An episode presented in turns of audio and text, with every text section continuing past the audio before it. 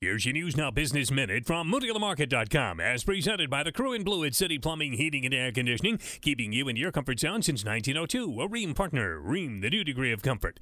Just in time for your summer picnic table, backyard party, or any other fine occasion, the folks at Tabor Hill Winery have announced the addition of a blueberry demisec to their extensive wine list and the demisec family of wines. The destination winery and restaurant located in the heart of southwest Michigan, adding to that lineup, you can see the whole story at MoodyOnTheMarket.com.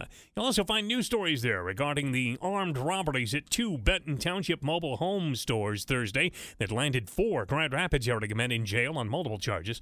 Lake Michigan College College and Southwestern Michigan College are among nine community colleges in Michigan getting state grants for student support of programs such as Futures for Frontliners. And the U.S. Economic Development Administration is providing grant monies for an economic recovery strategy in the region ahead of the Palisades nuclear plant shutdown. When you want to know Southwest Michigan's business, dial it up at MoodyOnTheMarket.com.